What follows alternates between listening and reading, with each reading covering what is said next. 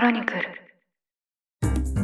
皆さんこんにちは。ニュースピックスの岡ゆずはです。後藤直義です。ようこそ。グリーンインパクト地球を救うヤバいビジネスの時間です。この番組は2020年代の最注目トピックグリーン経済をテーマに最先端のビジネスやテクノロジーサイエンスに精通する特別なゲストの方々をお迎えしてお届けしていきます。さて本日6月19日はウィークリーインパクトの配信ですこの1週間で起きた注目すべきグリーンビジネスのトピックを2人がグローバルな視点でまとめて独自のストーリーとともにお届けします。よろしくお願いします。よろしくお願いします。今週はねいやすごい面白い取材が後藤さんのおかげで入ったのでとても紹介したい企業がこの後続々待ってますね。はい僕が言いたかったのでお子さんが言い始めました。だから後藤さんのおかげでって皆さん助けてください。後藤さんが取ってくれたとても面白い企業の紹介がこの後待ってます。でもまずはまずはだからあのウィークリーニュースのコーナーに行ってみましょうか。今週の注目ニュースを皆さんにコンパクトにお届けします。はいお願いしますまず一つ目。ニューヨークで生ゴミの分別がマストに。はいこれは何でしょう？これはですねこの前フードウェイストの話をやったばっかりで飛び込んできたニュースなんですけれどもニューヨーク市議会が生ゴミと一般ゴミの分別を義務付ける条例案を可決したそうです。回収された有機物はコンポストにされるそうで分別の義務付けは今年10月のブルックリンとクイーンズからスタートということでこれ後藤さんにめちゃくちゃ直撃するニュースじゃないですか？そうなんですよ。僕住んでるのブルックリンなんで、うん。コンポストにしないと。ってことはだからリンゴの芯とか人参のヘタだとかそういうのをちゃんと分別しないと良くなくなるってことですか？そうですねまあでももともと住んでたカリフォルニアとかは当然これもうやってるので全然ええ、あの、普通にこういう、あの、有機廃棄物と言われている、いわゆる生ゴミとかですね。こういったものを普通に分別して、え袋に入れて出すということですね。ごっちゃ混ぜにしてぶん投げないっていうのがちゃんと始まりますよっていうことです。特に有機廃棄物って温室効果ガスが高いメタンガスとか出たりするのでこれを分別するのが大事ですね。確かにカリフォルニアにいた時緑っぽいあのコンポストに入れて大丈夫なビニール袋がいっぱいあったわ。そうそうそう。あれか。あれ、あれです、あれです。あれです。理解しました。ええ。ありがとうございますはい続いて次。イギリスが石油大手のグリーンウォッシュ広告を禁止。ほうほうほう。最近いろいろ騒がれているグリーンウォッシュですね。そうですそうです。この前もデルタ航空の広告が訴えられたりして後藤さんも参加してくださいとか言って私がけしかけたりしてたんですけど今度はですねイギリスの広告規制当局が大手石油会社の広告をグリーンウォッシュに当たるとして取り締まっているという話です。例えばシェルの広告キャンペーン彼らは再生可能エネルギーとか EV 充電スポットへの投資をアピールするテレビ広告とか YouTube 広告を出してるんですけれども、まあ彼らは基本的に化石燃料ビジネスで稼いでるわけだから、そういう実態をちゃんと説明せずに、そういうグリーンなところだけプッシュするのはミスリーディングなんじゃないっていう風な感じで、イギリスの広告規制当局が禁止したというお話で。他にもスペインの大手だとか、いくつか大手の石油会社の広告をイギリスの広告規制当局がバンしてます。まあ、それ以外も金融では、あの、ESG っていうのをちゃんと名乗っていいんだっけっていうことで、どんどうんん ESG ってラベルが、まあ、いろんな文脈がありますが、えー結果として非常に厳しい目が向けられるようになり、剥がされていたりとか、まあそのネットゼロとかもそうですけど、カーボンクレジットがいい加減な監査で使われてたので、実際やっぱりネットゼロじゃなかったねとかですね。やっぱこのグリーンを名乗る上でのその目というのがまあどんどん厳しくなっているっていうのは、裏を返せばそこでまあ新しいスタートアップとかビジネスが生まれているとも言えるので、まあ、非常に実はこれビジネスにも関係する動きで面白いと思います。うん、これはぜひぜひ引き続きちょっと取材してみたいですね。はい、続いて、エルニーニョ現象が4年ぶりに発生、異常気象に注意。はい。これは今年はもうめっちゃ夏暑いってことですよね、そもそも。うんうんうん、そうなんです。あの、エルニーニョ現象っていうのは、南米ペルー沖とかの太平洋の東側の水温が平年よりも高い状態が1年ほど続く現象のことなんですけれども、これによって、このエルニーニョ現象の翌年っていうのは気温が上昇することが多いんですって。例えばその2015年にエルニーニョが起きて、次の2016年に記録的な猛暑になったりとかしたので、専門家によると2024年は記録的な暑さに2024ない年ですね。今年エルニーニョが起きてる来年来年。来年がとんでもなく暑くなるよっていう可能性があるっていううんニュースでございました。はい。日本の場合はそうそう、あの、冷夏普通エルニーニョの時になるらしいんですけども、今回はちょっと例年より普通に暑いのが続くそうです、気象庁によると。だから、暑いです、今年も。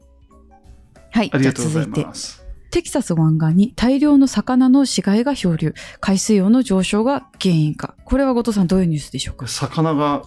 の死骸がいっぱい打ち上げられてもったいないっていう話です。うん。最近割とこう海のニュースと気候変動が結びつけられて語られるようになってきていて日本だと結構みんなお魚を食べるんですけどお魚がなかなか釣れない、それは今年はこういう海の状態でそれはやっぱ気候変動とか気温上昇のせいで影響を受けてるんだっていうような報道がやっと出るようになってるんですけど、まあ今このテキサスではまあ何千何万匹っていう魚がブワーって浜に上がってまあ、めちゃめちゃショッキングなニュースとして出てるんですけど、多くの専門家によると、やっぱり気象状況、暖かくなると、この特に沿岸部の水中の酸素の濃度が非常に下がってしまうらしく、まあ、酸素が足りないっていうことで窒息死したお魚さんたちがめっちゃこの沿岸部に打ち上げられちゃってるっていうお話で、まあ、ダイレクトに気候変動がっていう話ではないんですけど、海の生態系とかにやっぱこの気温とか、そういうものがヒットするよね、それはっていう話として、まあ、ちょっと話題にはなっております。そうなんですね。これ、心配だな。お魚、お魚食べれないの悲しいな。続いて、最後、5つ目。生成 AI による SNS アカウントが UAE の議長問題で擁護を繰り返す。これは何ですか？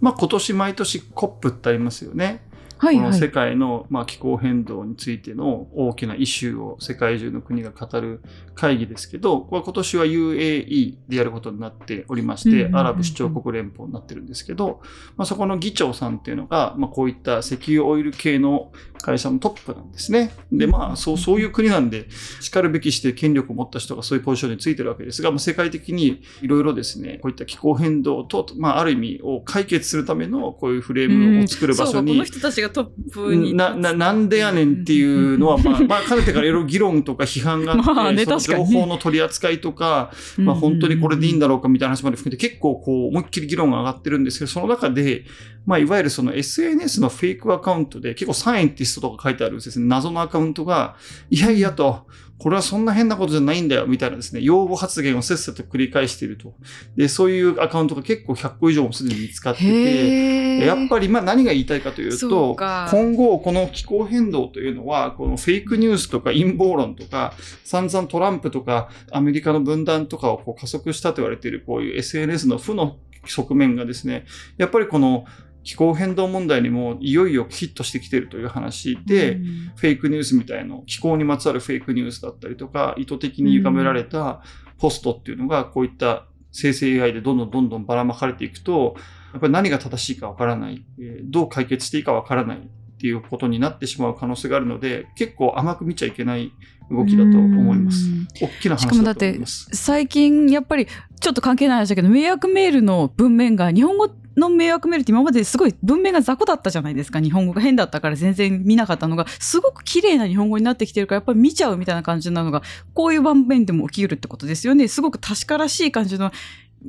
コメントだったり発言だったりそういうのが出てきたらあ気候変動って進んでないんだとかこういうのはなんかエビデンスがないんだとか間違ったこと信じちゃいそうでこれ確かに怖いですね。怖いですよね。まあそんな感じで、今日のウィークリーニュース5本選びました。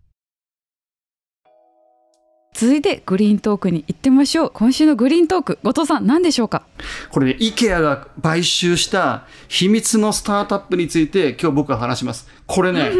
スクープ性が高いですからね、これいつもちゃんと聞いてる皆さんに私がお届けです。うんめちゃくちゃ面白かった。あの後藤さんが捕まえてきた超面白いベンチャー。これどういう企業なんですか？ズバリですね、IKEA の家具、机とかさ、本棚とかさ、ディナー用のテーブルとかみんないっぱい家具買ったことあるでしょ、IKEA に。うんあるその IKEA のね、この木材、まあ、つまりコアパーツですよね。この木材をめちゃくちゃエコな木材に生まれ変わらせてしまう、すごいポテンシャルあるスタートアップ、ニロっていう会社なんですけど、うんに NILO、ニロです。ニロ。うんこの会社が、やっぱすごいポテンシャルがあるということで、IKEA がですね、この会社の大株主になった。投資をして、12.5%の株式をガツッと取って、経営陣にも参画して、もうラブと、ニロラブということで、IKEA ががっつりこの IKEA の家具をめちゃくちゃエコにしちゃう秘密のスタートアップをバクッと投資したっていうのが話題になっている。実は私たちここに独占取材をすでに昨晩済ませております。このニロっていう会社何がすごいからそんなに IKEA がラブになったんですか？よくぞ聞いてくれました。このニロがすごいのは、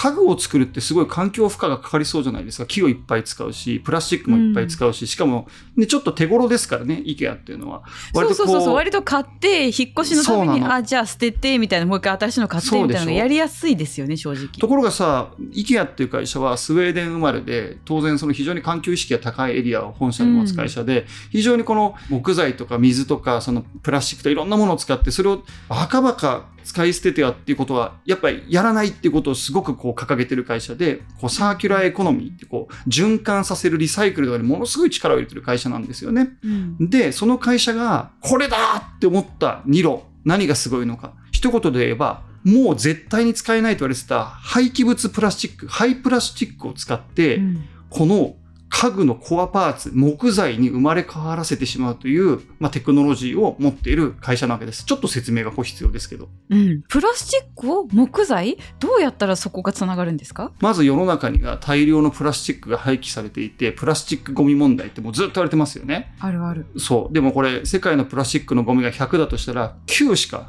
リサイクルされてないんですよ。つまり残りの90%は埋め立てられたり、あとは焼却されてるんですね。うんなんでどうにもならないんですプラスチックってそ。もそもあんまりリサイクルしづらいっていうふうに言ってましたよね高温にしたら脆くなっちゃうからあんまり高い値がつかないんだっていうふうな話を前起業家の人がしてたような気がするいろいろなパターンがある。プラスチックにもいろんな種類があるんですけど、ざっくり言えばリサイクルが難しいっていうことで、これまでそのゴミとして廃棄されていた。で、このニーロの創業者のティムさんっていうのは、実は日本に17年住んでる超日本通のシリアルアントレプレナーなんですけど、めちゃくちゃ日本語上手でしたよねはい。この人釣りが大好きで、いろんなところに釣りが行っては、なんかやっぱりパプラスチックゴミとか釣りばっかやってましたって言ってました そ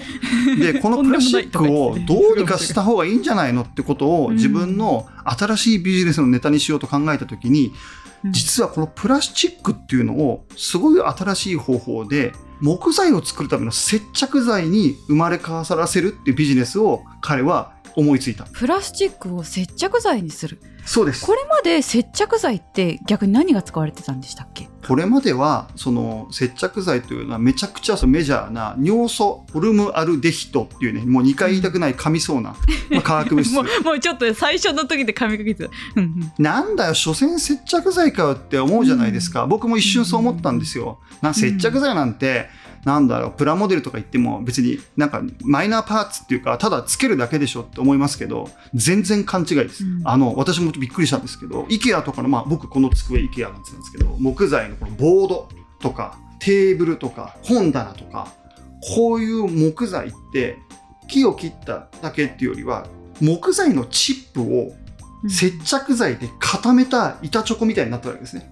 うんうんうんうんいろいろ木材にもあるけどそのベニヤ板とか薄い木とかだったらするけどこのパーティクルボードってやつは木材のチップみたいなのを全部接着剤でグイって固めてそうそうそうそう。木の板っぽくしだからてるんです、ね、木の板っぽいけど断面をズバってみると細かく細かく分解された木のチップがいっぱい詰められてるボードってみんなよく見たことあると思うんですけどあれがパーティクルボードっていうものとかストランドボードっていうのができるんですけど、うん。このバラバラの木くずをギュッと1枚の板チョコみたいにして板にしてくれてるのがこの接着剤でこれがめちゃくちゃ市場規模がでかい材料なんですね。今まではうん。尿素ホルムアルデヒド、まあこれは大サービスでもう一回言ってあげましたけど、この物質が、えー使われていたと。ところがですよ、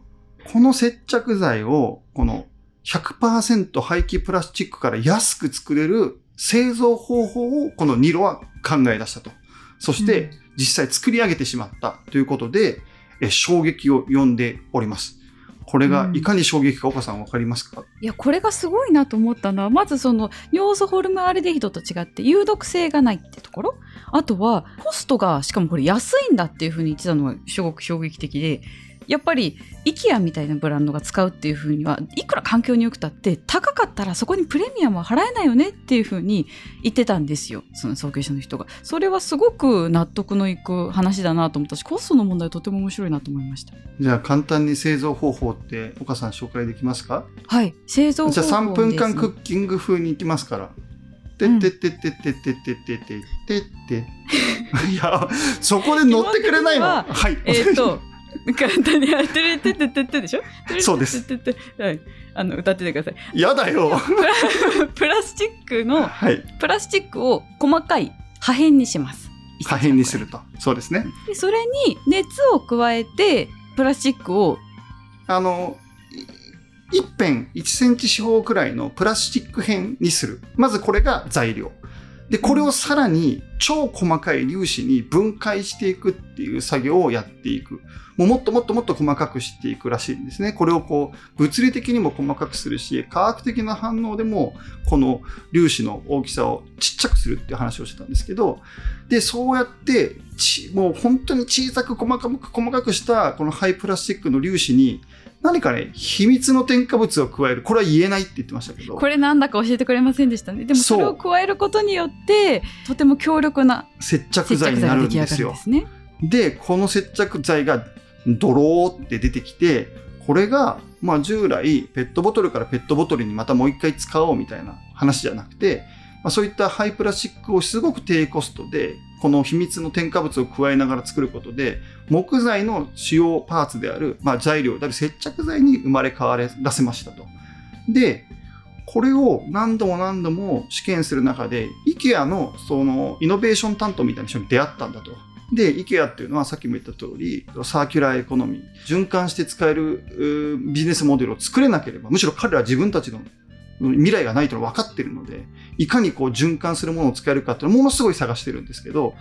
この接着剤いいって話になって、実はもう1年以上も共同で、えーっと、いろいろ連絡を取り合っては、おいどうなってると。あの接着剤でいい木材作れたかと。いへへへ、旦那、お任せくださいみたいなことをずっと繰り返していて、で、昨年夏に第三者の認証試験みたいなのを受けたら、IKEA がまあ求めているような基準を全部達成するようなレベルの木材を、ついにこのハイプラスチックで作った接着剤から生み出してしまったと。こ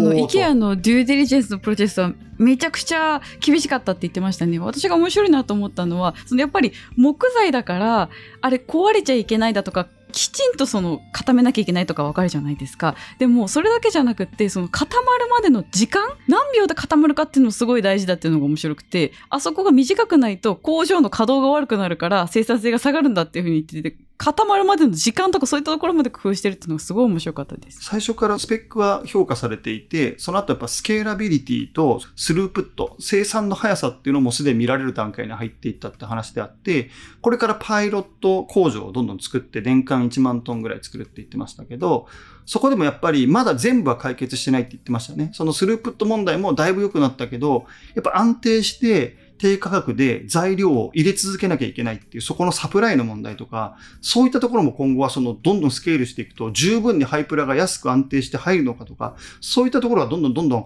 新しい問題になってくるっていう、まあそこはまだまだきちっと証明していくっていう話をされていたんですけど、いずれにせよ、IKEA が理想的なシナリオだと2025年からニロが作ったプラスチック、ハイプラスチックを100%使っためちゃくちゃ地球に優しい接着剤、そしてそれからできた木材ですね。ボードで、まあ、例えば子供用の勉強机とか、おしゃれな学校本棚とかとかに入れたいね。なっていうふうに言ってましたよね。やっぱり確かにその有毒物質を使ってないってところで、ブランドイメージ的にも子供のその学校の机とかって多分いいですもんね、そこに入ったらね。なんか誤解を恐れず言うと、別にこの材材料を製造過程で触るのは非常に危険がある有毒物質なんですけど、これを使ってるからって別に IKEA の今の別に商品が危ないって言ってるわけでは全然ないんですが、取り扱いが難しい化学材料であるっていう話をされていたと思います。で、この会社ね、結構、実はね、なんだよ、接着剤かよと思ってたけどね、